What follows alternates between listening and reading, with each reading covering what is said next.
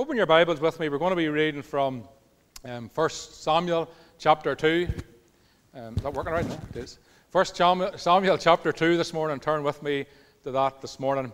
Um, if you've read the announcements, you will see the title this morning. And um, I, I, was just seeking the Lord to try and come up with a title that, that, that is in line with what we're going to be speaking about this morning. And the title is this Hannah the Gospel Singer. Hannah the Gospel Singer. Amen.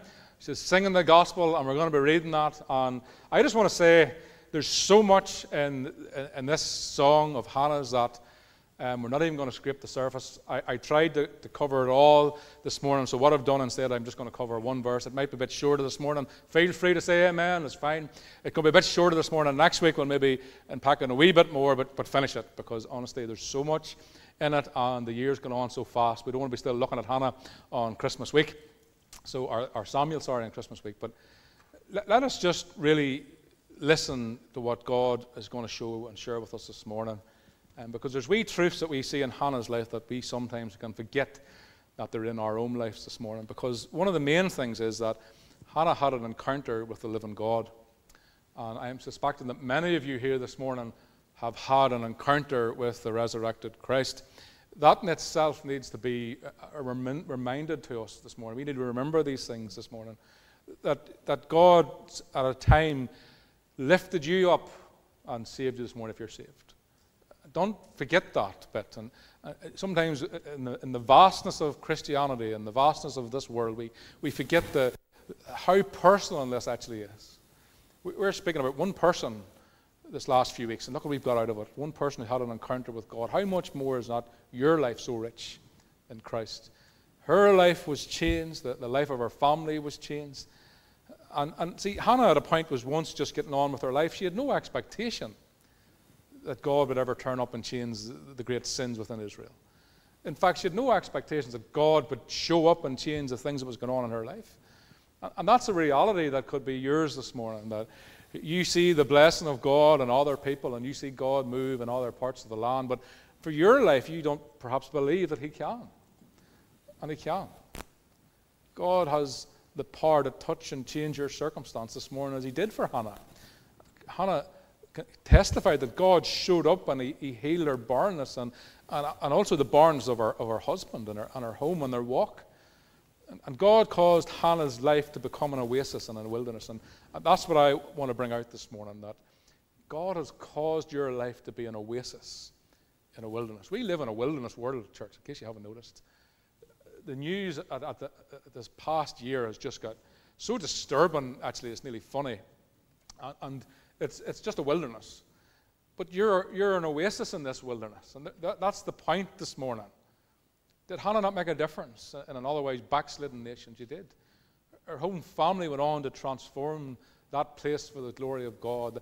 New life began to flow from Hannah. It flowed her, from her womb, from her personal walk with God, from her, from her backslidden husband. And it was wonderful. We read last week that the family altar was reestablished because God stepped in and, and, and had an encounter. The scripture recorded it, and it's nearly as if if you like, Hannah was born again. Now, I'm not saying that she didn't have faith before. That's not what I'm saying.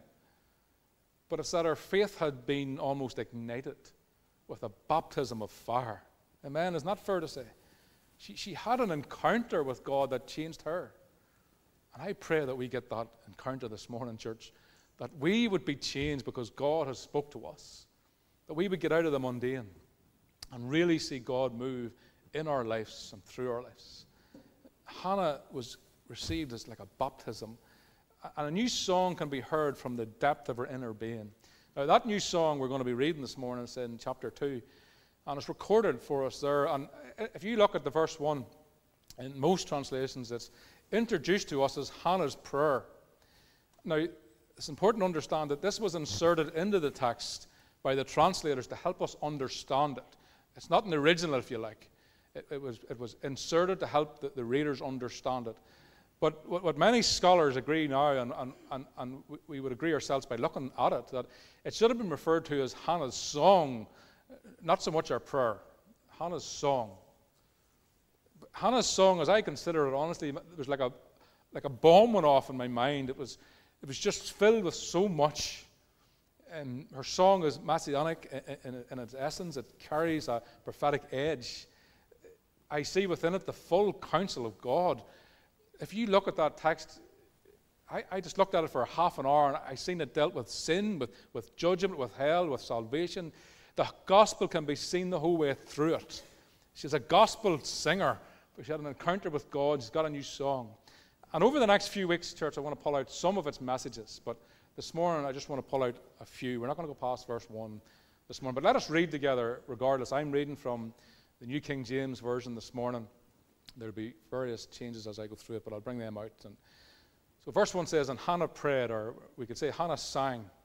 Hannah prayed and said, My, my heart rejoices in the Lord.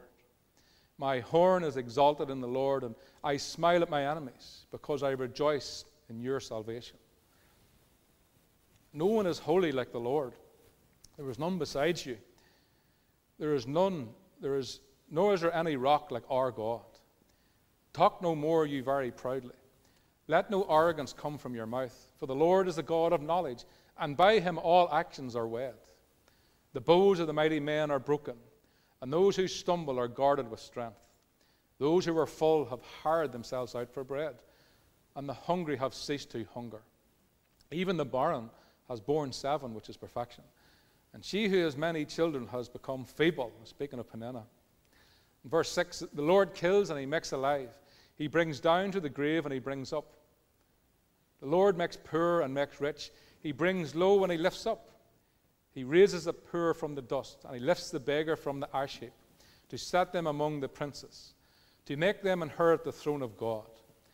For the pillars of the earth are the Lord's, and he has set the world upon them. And he will guard the feet of his saints. Do you hear that? He will guard the feet of his saints, but the wicked shall be silent in darkness. For by strength no man shall prevail. The adversaries of the Lord shall be broken in pieces.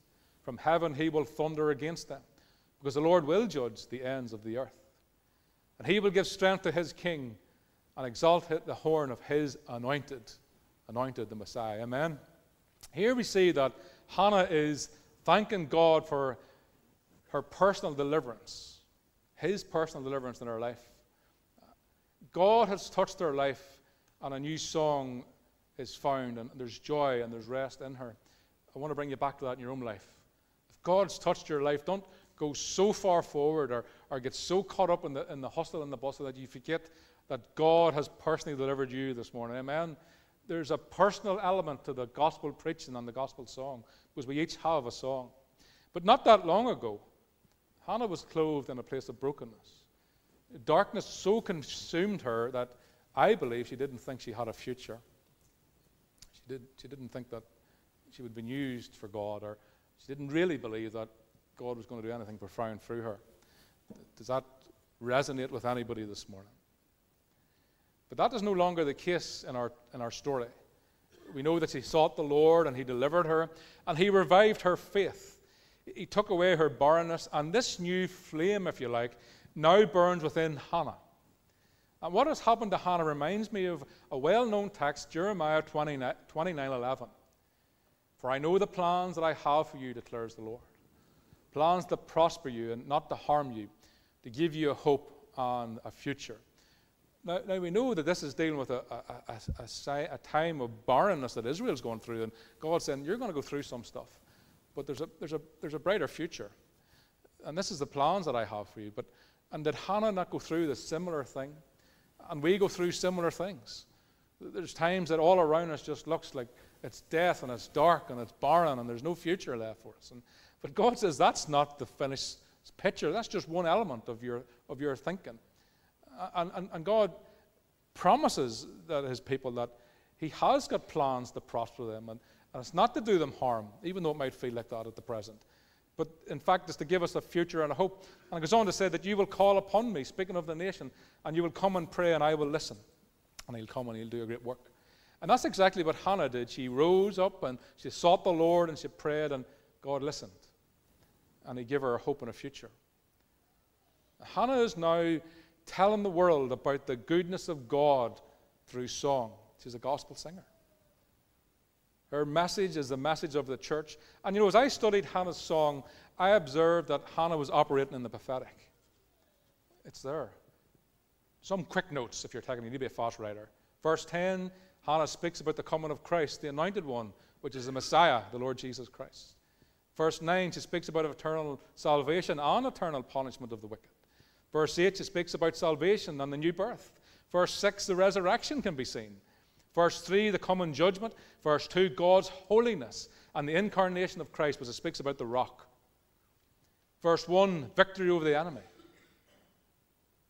over death, over sin, and joy. Joy in salvation. Now, this song is, is full of prophecy, it's full of biblical theology. Hannah's life has become, like your life, a ministry of the gospel. Amen? We get to bring truth and tell, correct people with a, with a heart of love when they're, when they're wrong. For instance, when somebody says there's always lead to God, what do we say? Well, that's not really true.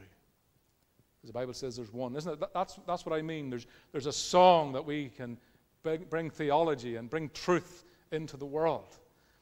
Hannah's life become a ministry of the gospel. She's God's spokesperson. Her words now declare the glory of God and His salvation. And so it is for the church. Every Christian now has a song that declares the glory of God. Each believer has now an ambassador for Christ, God's spokesperson. And Paul deals with this in 2 Corinthians chapter 5. He says, We're Christ's ambassadors. Do you see the personal element of this? In your life, you're, you're an ambassador with God. And it goes on to say that God is making his appeal through us. Mere men, he's speaking through us. We speak for Christ when we plead, come back to God. And that's the gospel message. It's, it's always encouraging people to turn back from their, from their sin and come to God, return home to the Father. We preach it differently, we all share differently, but we've all got the same message come back to God. The first thing that, that comes our way, I want you to notice this in, in verse 1. I wonder what it is in your translation.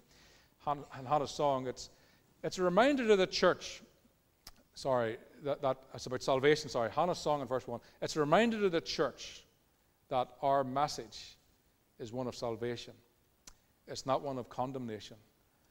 And we can get that wrong very easily we, we, can, we can quite easily condemn somebody when we're trying to win somebody for the Lord. And the Bible says it's the goodness of God that leads men to salvation. It's the goodness of God. And I know there's the full counsel of God, which Hannah deals with. The, there's the judgment, there's the wrath, there's the eternal punishment. There's all true. But the good news is the gospel is that even though we're great sinners, we've got a great Savior and we can be saved. Our message is one of salvation. Remember that. And, and no matter how low somebody finds himself or how depraved they become, there's hope because salvation is offered to them. So Hannah cries out, I rejoice in your salvation. So it's not our own effort, it's not our efforts, as I said when we were going into prayer ministry. If God doesn't turn up, we're beat. If you come to faith and we lead you to prayer and nothing changes in your life, we're powerless. If the Lord doesn't step in and change your life, it's, it's, it's His salvation. And this sets the scene for us that salvation is the message of the Bible. Salvation is our message. It was Hannah's song. It started off her song. In verse 1, I don't know what yours says, but most translations use the word my three times. Is that yours this morning? Look at the first one. Is it my three times seen? My heart rejoices. My horn, which speaks of strength, is exalted in the Lord.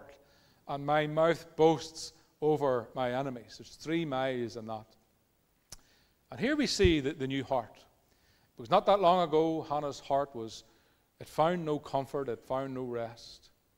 And that's the heart of the transgressor. If you're here this morning and you're not saved, you've no peace in your life. You might be very wealthy, you might not be. You might have a family, you might not, but you will not have peace in your soul. The Bible makes it very clear. Hannah, it was only when she sought the Lord that she found total peace and comfort and assurance in her life. She was so broken, we read at that time that her prayers become silent as she just wept before God. And, and God, we see here, when she come totally sold out to God, that He give her a new song in her life. That's a new birth. And she says, My heart rejoices in the Lord. We could never say them words if we didn't have an encounter with Him. My heart rejoices in the Lord. And that's what salvation does to a man and does to a woman. It changes them, it brings joy into their life. The gospel is a message of hope to all people. It brings healing to the broken spirit. It removes our sin from us forever.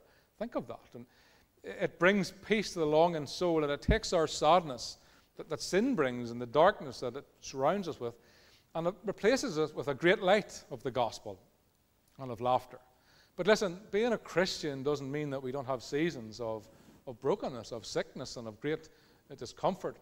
Um, Ecclesiastes 3 tells us very clearly, and this is where the, the full counsel comes in, because if we get caught up on one side, that, that it's all blessed and it's all great and it's all good, and if, you, are not healed, it's because you haven't enough faith, we're misleading and we're misleading. We're deceiving, sorry, and we're misleading people. But the Bible is very clear that there's a time for everything. There's a season for every activity under heaven. There's a time to be born. There's a time to die. There's a time to plant. There's a time to, to uproot. There's a time to weep. There's a time to laugh. There's a time to mourn. And there's a time to dance. You see? Does that bring clarity and balance to the gospel? That it's not always about loud songs, about jumping and shouting, and the difficulties do come. And, but even in them difficulties, you, you, you recall that we said that God gives an assurance to his people in them times of mourning that, that dancing will once again return. And Hannah found herself in this season of weeping. And she's entered a new season, and she's singing on to the Lord. And, and Paul speaks to the, the Corinthian church who was facing great hardship. And listen to what he says in 2 Corinthians 7, verse 4. He says, In all our affliction, I'm overflowing with joy. In all our affliction. What a, what a strange way of, of declaring something. In all our pain and in all our, our, our seasons of where there's mourning, where, there, where, where there's weeping, where, where there's uncertainty, there's still this overflowing within. And that's what, that's what Paul's speaking about. And even in our afflictions, the Lord will pour in his oil and he'll pour the wine over our wounds. But that's what the scripture teaches us. He promises to restore the lost joy and the silence of laughter. And he promises that will return because there's seasons for it. And, and maybe you're in a season where you, you haven't sang in a while. Maybe you're in a season where it's been a while from you, you've had laughter in your life, in your home. And, and it's, it's, it's, you need to know that that's not the last word, it's a season. We, we very quickly passed from summer into autumn, and it just happened like that, didn't it? And, and here we are, October. And that's how quick our lives can change from mourning to laughter. And we have to hold on to the truths of Scripture.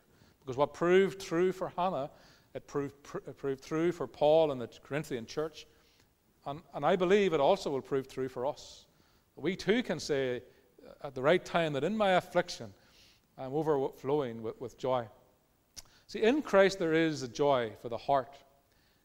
And that's why we need to protect our hearts and protect our joy and protect our minds. And the world can't give us this joy because it doesn't have it to give. It promises joy and all these things, and I've, many of us has tasted them and got the bite. It doesn't deliver because it can't. It simply can't. If it could, you could be able to buy it in the shop. I promise you that. But we can't receive this joy any other way through, than through Christ. Now, Hannah received this new heart, and, and every Christian, every man and woman that ever has repented and trusted Jesus, you too have got a new heart. And you need to be reminded of that this morning. You're not the person that you once were, according to the scriptures. And that's the gospel message in part a new person in Christ. You've got a new heart, you've got a new life, you've got a new power, a new power to live for God. And, and church, we need to walk in that. Because we can have a new heart, but the old mind of memories of, of deflation can be, can be leading us. I've seen many people, and I remember watching a video of a man, he was in his 60s, and how he was called a retard at school, and at the age of 60, he still believed he was a retard. You know, that's the power of words, you see. And we can walk in, in, a new birth and a new heart and be children of God, but, but still have this over reciting voice that tells us we're, we're of no worth, that we're retards, if you like. And that's how ugly sin is. And that's how corrupt this world is that it would rather see you fall to the ground because when somebody tells you these things about yourself, that you're of no worth, eh, they actually get a sense that they're of more worth, you see. And the longer we walk onto that and live onto that, they've got that place of exulting. It's where Peninnah did to, to Hannah, isn't it? What are you? You're of no worth. What do you bring to this home? And she, she lived down here. And, and she walked up here. And then Hannah got down here and sought the Lord, and all of, all of a sudden we see her smiling at Peninnah, and Peninnah's silenced. You know, we, we've got a new life, a new heart, a new future, a new power. We need to walk in that, and Paul says, renew our minds. We need to renew our minds in line with Christ. Now, the new birth is seen in many places, but Ezekiel 36 is really good. This is what God does when, he, when a sinner, when you come to faith uh, and believed and, and received the Lord Jesus. This is what happened. God says, I will sprinkle clean water on you and you will be clean. And notice the I wills. I will sprinkle and I will cleanse you from all your impurities and all your idols. There's a man in this congregation, I don't want to embarrass him, but he wasn't saved too long and he nearly burnt the house down. He was burning all his idols. In fact, he had to get new fire cement for his fireplace. the fire was so intense it destroyed the fire cement. That's the man sitting here is a testimony of it. nobody told him. Nobody told him to go and get his idols and burn them off the wall. But the Lord did. I will sprinkle clean water on you, and you will be clean. I will cleanse you from all your impurities and all your idols. I will give you a new heart. I will put a new spirit within you. I will remove your heart of stone, and I'll give you a heart of flesh and I will put my spirit in you and cause you to walk with me. Here's the thing stop trying to live for Jesus. If you give your life to Him, He says He will cause you to live for Him. Amen? He will cause you to walk in His way. He will convict you. He will show you His way. He will put people in your path that will jag you sometimes, even annoy you to keep you going on in the things of God. But when Christ saves you, He keeps you. Know that this morning. Maybe you're here and you want to get saved this morning, or you're listening to this and you want to get saved, and you think, I can't keep that, can't do that, well, you're correct. You can't. He didn't ask you to do that. He, he asked you to, to trust Him, to repent, and to give your life to Him, and He says, I will do the rest. That's it. Trust Him, and He will do the rest. All you need to do is invite Him into your life. Now, Hannah received a new heart, and, and we're going to finish with that one. That was very long. The next one's really short. Hannah received a new strength. Christian, you've got a new strength this morning. I sensed in my own mind when I was preparing this, this is nothing profound, but it's truth. And truth is profound. And, and I believe in that there's people here that you just need to be reminded of this. A new strength. Hannah says, My horn is exalted in the Lord. Now, I don't want to go into it in great depth, but the horn, right throughout Scripture, is symbolic for strength. Strength. Imagine a big rhino running at you, that big horn you wouldn't be standing to, you wouldn't be long getting out of its road. There's, it speaks a symbol of strength. And God strengthened Hannah. Hannah was powerless to change her circumstances, and God helped her.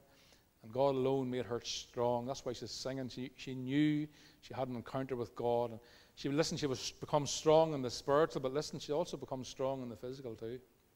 Her body was weak, and God touched her. God touched her. It's not a New Testament concept. That God heals his people. Her body was weak and God touched her. Her faith was weak and God put a new fire within her. God heals us in the physical and in the spiritual. And Hannah received a new heart and a new strength in God. Church, walk in that. Amen. Walk in that this morning. Now, the third thing and the last thing is Hannah received a new victory. Now, I'm not sure what translation you're reading this morning, but for instance, the NIV says, My mouth boasts over my enemies. What does somebody else say there? Does anybody feel confident enough to shout out? That one says, My mouth boasts over my enemies. Anybody else got theirs open? I smile at my enemies. Anybody else got another? To raise my enemies, yes. Yes. Well, Julie just actually took my punchline there. But yes, that's a lot of them say says these other ones, and, and my mouth boasts over my enemies. When I read that, I, it didn't sit well uh, with me. And because the reason it didn't sit well is because it doesn't line up with the whole teaching of the, of the Bible. This is not teaching that we are to boast about our blessings in life, because we don't boast in them things. The scripture teaches the very opposite, in fact. And I just want to bring this out so we don't get confused in what this is saying. James 4 says, But as it is, you boast in your arrogance. And this, is, this sort of boasting is evil. The only boasting that is permitted for the believer to do is found in 2 Corinthians 10. And he who boasts must boast in the Lord alone. And, and that's the boasting. But I've no doubt now that Hannah had a hint of boast within her because she's only human. Yeah, it's not fair to say. I'm not saying Hannah was some special saint. I know if I was Hannah, I would be rejoicing what the Lord has done. And I wouldn't boast to my mocker or taunter, but I'm telling you, I'd make sure they see me at least once a week. I'd walk past them. And you see? Do you see what we're trying to bring out here? And, and listen, church, I don't know about you, but I know I've got had once close friends that for some reason we just can't spend time together anymore. Not because I don't want to, but there's something changed in my life that doesn't sit well with them. And I don't smile, I mourn, but, but what I do know is when God does something in your life, not everybody will appreciate it. And not everybody will think it's great. And actually, some people will want to, to, to you and do these sort of things. We've seen that with Peninnah, right? But I'm sure Hannah took a wee bit of rejoicing in this. But what is being told us here is this the blessing of God is so apparent in Hannah's life. Now, I want you to see this that all she has to do is smile at her enemies. This alone is enough to settle, silence sorry, her adversaries. ESV says, My mouth degrades my enemies, which was Heidi's translation. The, the New King James, what I read this morning, says, I smile at my enemies. And there is a difference. There's what God does in your life. And, and, church, you need to know that you have received victory and you can walk on that. You don't need to boast. You just walk and be the light that you are. And you watch, you just, you just smile and, and serve God and you watch what happens to the enemy. Hannah received this victory, and it wasn't by force, it, it was actually by her joy. See, the enemy seeks to rob joy from the church, from all people, and all people actually. Even the amount of people now that aren't saved and have no joy. Now, I was recently somewhere where some of my family was, and, and it wasn't a church service, let's put that road. And one thing I noticed was there was no joy in the room, there was no crack in the room. And I don't know if it's the season, because I can remember perhaps 25 plus years ago where we seemed to have joy and fun and, and when we were out by, you know, in the world I'm speaking about. There was a sense of excitement in the room and we, we, we had a bond. And, but that seems to have completely gone. There, there, there's a heaviness, there's a, there's a sadness, there's, a, there's no joy. But, and we need to be careful of this in our life, church, because the enemy seeks to, to rob us of joy. There's nothing worse than a grumpy, a grumpy believer. I remember a good, this is not against the brethren now, per se, but I have a good friend who's a brethren man, and perhaps one of the grumpiest men you can ever meet, but a mighty man of God now. I'm being careful what I'm saying. But I remember him standing one day, you Neil, some Christians, you know, they just have no joy. And it was the funniest thing, because that's the, that's the very thing I thought about him. But it's just who he was. He had plenty of joy in his heart. I'm not exactly Mr. Smiley either. But, but there is a joy that, that comes, church, and, and you need to be reminded of that today. Oh, it can't be bought. It can't be bought. You can't go to college and get it, and you can't go to the bank and borrow it. It's, it's of God. And it's yours if you want it. It's yours. It's mine if I want it. it gives us victory over, over our enemies. Now, the enemy keeps, seeks to keep us in a place of brokenness. And he, he, he tempts us to find comfort in the victim mentality. We've seen that already in recent weeks. And he can cause us to settle for less and live in fear and darkness and reside in that place of hopelessness. And, church, I hope you're not and I pray that you're not living in that place this morning. Christ gives joy to his church. And the Bible says that he is the lifter of our heads, which tells me that Satan seeks to keep our heads down. Is that a fair assumption? If the Lord keeps to lift our heads, there's one who seeks to bring it down. Satan seeks to bring our heads down. The psalmist says in Psalm 3 But you, Lord, are a shield about me. You're my glory, and you're the lifter of my head. Hannah received a new victory over the enemy. She had joy that caused her enemy to, to be silent. All she had to do was smile. I smile at my enemies, she says, because I rejoice in your salvation. See, Hannah had a joy that caused her enemies to boil and to flee from her. Now we're finished. Nehemiah, we're finished. I'm going to share a verse with you. You know how you do it, but we are finished. Nehemiah chapter 8, verse 10 the people at this point building the, the, the, the, walls again had become really discouraged. There was a lot of, lot of mocking, a lot of taunting, there was a lot of deflation, there was frustration in the pews, if you like. And, and, Nehemiah says, listen, don't, don't let sorrow in. He says, because the joy of the Lord is your strength. profound. It was enough to turn the whole thing around on his head, and people got encouraged again. The joy of the Lord is your strength, church. The joy of the Lord is your strength. You can't buy it, it's been given to you. Walk in it. Amen.